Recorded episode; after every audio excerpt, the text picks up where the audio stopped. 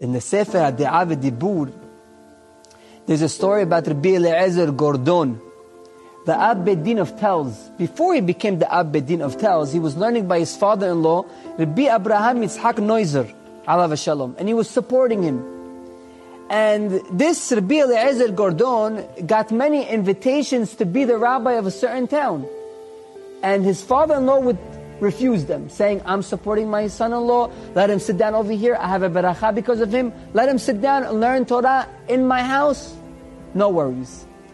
But his wife, means the mother-in-law, he says, say, until when are we supporting him? Until when? Let him go and find his own job, let him go and become a rabbi of a town. And the father-in-law would always answer her back, I don't know and I'm not sure who's supporting who.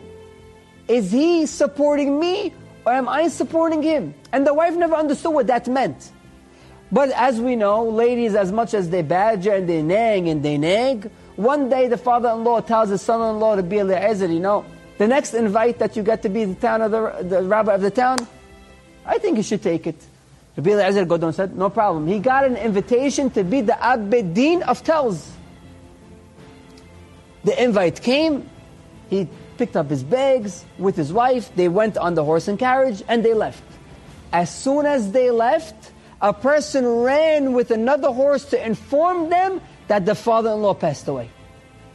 At the eulogy, the mother-in-law stands up and she says, my, fa- my husband always told me, I don't know who's supporting who, and I never understood what that meant. Now I understood what it meant our son-in-law Rabbi Eliezer Gordon, he was supporting us. As long as he was in our house learning Torah, there were no sicknesses, there were no deaths in the family. But as soon as he left, he was supporting us. Not that we were supporting him. He was supporting our neshamot. And what happened? As soon as he left, her husband passed away.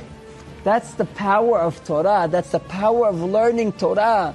You think that by supporting a person learning Torah, you're losing? No. You're gaining so much more. You're gaining so much more than what he's learning. You're gaining so much more.